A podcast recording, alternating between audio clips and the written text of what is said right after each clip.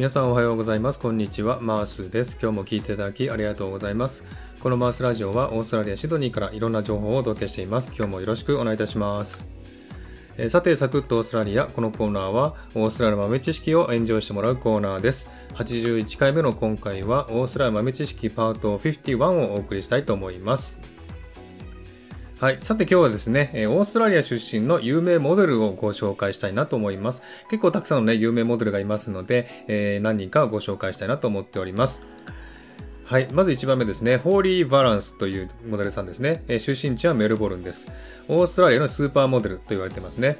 12歳の頃からテレビなどで活躍し、オーストラリアの連続ドラマネイバーズのオーディションを受け、3年間の契約を勝ち取りました。96時間という映画にもですね、出演していますね。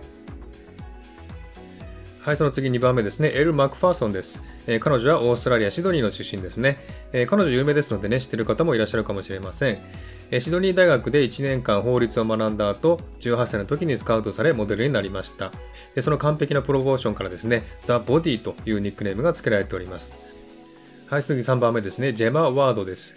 えー、彼女はですね、オーストラリアのパース出身ですね、えー、10代でスカウトされ、2002年にミラノコレクションに出場したことをきっかけにデビューしました。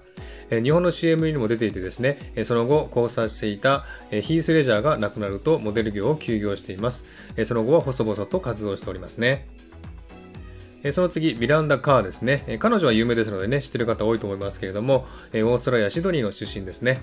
2004年にデビューし、2006年にオーストラリア人として初めてビクトリアズ・シークレットのモデルとなりました。